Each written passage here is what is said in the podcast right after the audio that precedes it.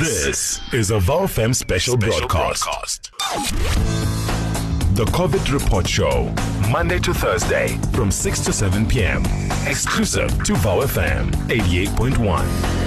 Hear it.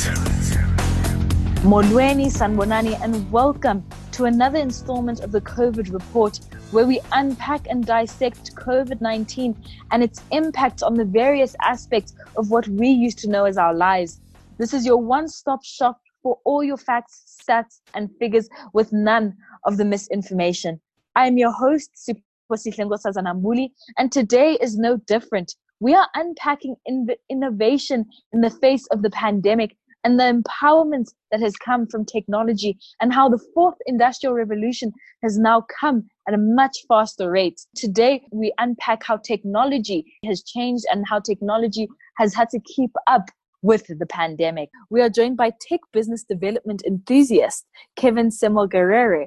Will talk to us about how technology has become an enabler during the time of COVID 19 and how technology has changed. Thank you so much, Kevin, for joining us. And my first question to you would be even as South Africa cascades down to level three, it is unlikely that we will go back to the ways we used to work. So, what is the impact of technology and how have you seen it play out? Thank you for having me, Siphosihle, and uh, hello to your listeners. Um, you know, the COVID 19 pandemic has, you know, disrupted, you know, a lot of ways in which we we operate, um, both in the social space and in the professional working space. Um, and I think some of the clear changes that have come out of this pandemic is that the job market is, is being reshaped employers at the end of the day um, are actually realizing that it's very possible for people to work from home, um, and so are employees. And in the same breath, employees are also sort of realizing that there are a lot of benefits to working from home. Um, one can save money on commuting. One can spend more time with their loved ones if, if you're living with your family. Um, and also, one could potentially manage their day a lot better from a multitasking perspective, and that it kind of gives you an opportunity to sort of mesh um, the best parts of your workday with the best parts of your personal day.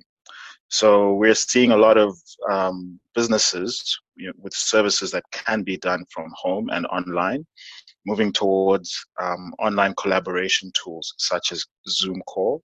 Um, but there are also others used by large corporates like Microsoft Teams and, and various others. Um, and at the same time, we're finding many job specs being revised to allow people to be empowered in terms of doing their jobs from home. So some companies are even starting to advertise positions which traditionally required one to be physically present, but now actually require one to work from home. And, and what does this mean? Uh, this means that at the end of the day, companies can actually save money on office space.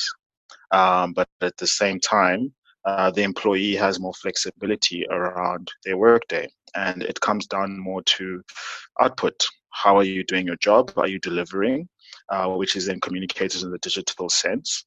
And the employer can also hold the employee accountable for output probably more than before because it's no longer about physical perception and I guess who arrives at the office first and who leaves last. And so these are some of the interesting changes that we're seeing happening. Some very interesting key points that you do mention in that thing, in that um, answer, such as the output, the measuring of output. It's no longer about if you're sitting at the offices, are you sitting at home and working? So my follow up question then is businesses changing and yeah. businesses outside of individuals, but businesses changing and how do businesses, how have businesses um, developed? I think one uh, answer that I, one example that I can think of is Airbnb has now developed the online experiences and they've changed in that way. Discovery has moved to having most of their people outside.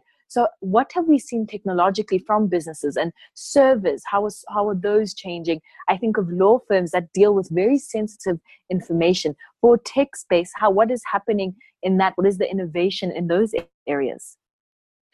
So, so in the areas that you know potentially involved a lot of customer face-to-face interaction, but at the same time involved confidentiality, such as in the insurance sector, the, the, the legal and other professional service sectors. Um, there, there's a lot of investment going towards secure platforms um, for communication between the service provider and, and the customer. Um, hacking is still a real threat. We've we've definitely heard of how platforms such as Zoom have been hacked on on you know on, on several occasions, but businesses are actually finding ways to redivert you know funds towards secure platforms, and and there are several that have existed before but have sort of been revised for this this period which have become, you know, more hacker proof. Um, and ultimately, there's also training that is happening with employees of companies to make sure that they practice, you know, the right safeguards in terms of how do you engage customers online whilst at the same time protecting, you know, their their their, their privacy and not infringing on, you know, potential confidential information that shouldn't be in the public domain. So um, at the end of the day, there's a lot of reshaping that's being done. Uh, there are, of course, mistakes along the way, but I think you know we're seeing a lot of impressive ingenuity um, from from businesses right now in terms of how do they take the existing services, which essentially previously needed face-to-face interaction, and how do they quickly transform that into the digital space, and that's happening quite seamlessly actually. Um, and then in addition to that, there's a mindset shift. Um, customers need certain services like legal at this point in time. Um, just because we're in this lockdown, it doesn't mean that people don't need legal counsel. Um, so the mindset of the customer is also more open to you know digital interaction. Um, so yeah, I think the world is moving on, and uh, businesses are putting money behind digital innovation. And I guess the bigger question is what does that mean for the service provider who does not invest in digital interaction? You're, you're likely to be left out of the curve. And, and post, you know, this, this pandemic, things are, are likely not to go back to what they used to be. So whoever doesn't make the right changes now is, is likely to fall out of, you know, the new way of doing things and what customers expect. Um, yeah again, very interesting takes. And you speak of the new normal and the change that is going to be happening. We're not going back to go to offices anytime soon. But then my question is, is South Africa ready for this change? So, as a country, we still have data and connectivity issues. Data is too expensive or just doesn't exist in certain areas. How, as a country, should we be remedying this? And is it going to impact our ability to participate in this changing world? So uh, I think at the end of the day, you know, the market will be driven by supply and demand factors. So data has been very expensive in, in, in our country and not widely spread um, because I guess you you could say certain players in the industry, you know, had a very strong hold and control over the market, and customers would sort of fall at the mercy of, of these, you know, um, data service providers. But right now, the demand is more than ever for data um, as as a means to enabling, you know, going about living one's life, doing their job, interacting for personal reasons.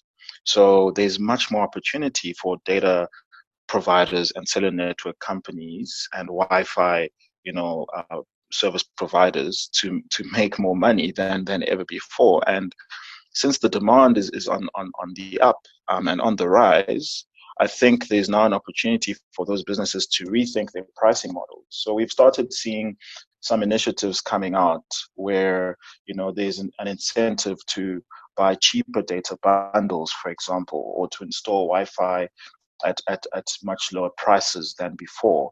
Um, we're also seeing a variety of offerings from the various cellular networks on the packages that one can choose in order to make access to data more flexible for the customer in, in this time. So we still have the definite challenge that data is expensive, but at the same time, you know, market factors seem to be pushing, you know, the providers of data towards revising the pricing models to make it more affordable, to make it more widely spread, because there's now an opportunity to make much more money than before. And and whoever doesn't jump on this trend of making data more accessible is probably going to be uh, sort of kicked out of market customer demand. Um, so I think I think that's what we're going to see happening very quickly, and ultimately the price of data should start dropping, if not already, and it will be more accessible um, in some shape or form. It's also been interesting in the education sector to see how learning institutions are partnering with cell phone or cellular network data provider companies um, to have special plans for their students to access learning um, on on uh, sort of subsidized tariffs. Um, and, and I think we're also going to see a lot of that coming in where there's a social element of that that's, that's coming in, in into the, the picture where certain segments of the economy, like education, need to carry on for the purpose of you know social development and advancement of youth um, into the workforce. So I think there's also a collaborative effort, you know, out of that goodness um, of the human heart that is, is seeking to make data more accessible and cheaper. And we've already seen that being implemented. So, quite some moves being done to ensure access to the data. And you mentioned the changes in the education sector. As a student, I know I do benefit from some of the data shared by the university and those plans. But some other sectors have also been affected. For example, we see the healthcare sector using technology for screening. So, would you say the yes. coronavirus pandemic has accelerated the fourth industrial revolution? We also heard about an app to u- use to plan funerals, a website where you can plan your funeral. So, do you think this has accelerated the approach of the fourth IR, or was this always going to happen? I, I think was always going to happen, um, but definitely this pandemic has accelerated, you know, what was going to happen. For, for some time, 4IR or the fourth industrial revolution, um, as, as it's referred to, um, in terms of how we as human beings are now relating and, and, and augmenting you know, to, to technology in our daily lives has been more of a, a fancy buzzword, which in various parts of our society, you know, has been discussed at length from a theoretical point of view, and not really much was done from a practical point of view to implement the theory.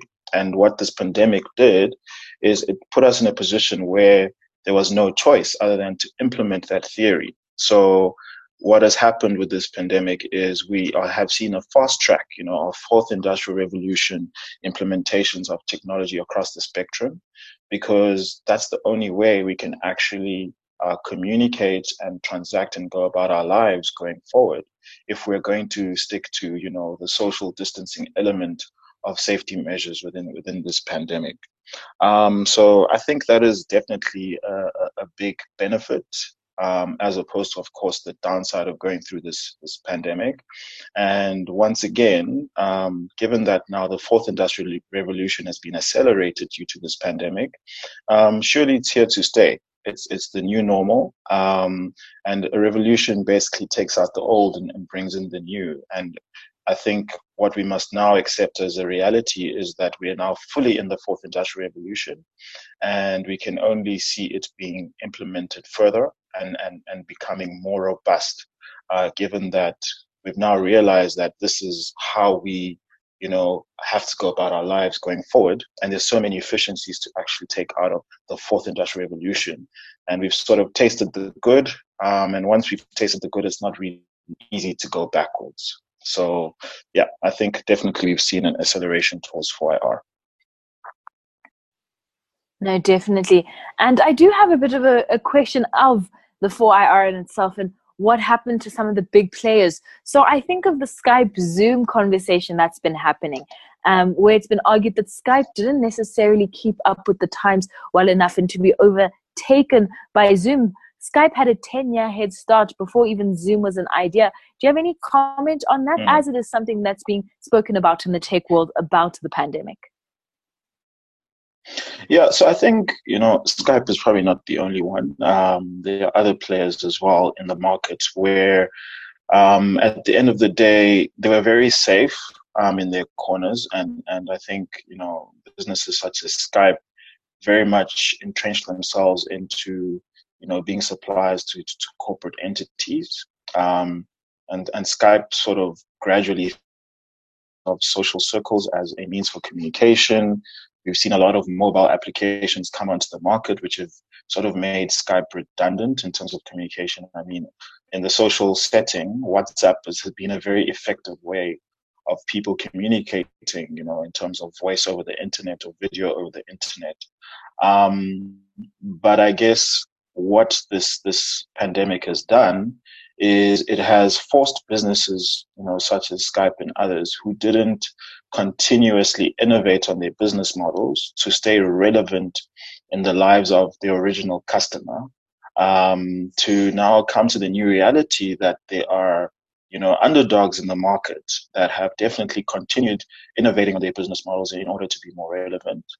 And hence you know during a time such as this the zooms um, of the world which one could have said before were lagging behind the likes of skype have, have now overtaken the space because they built feature sets that are so relevant um, for for robust you know communication uh, during this time.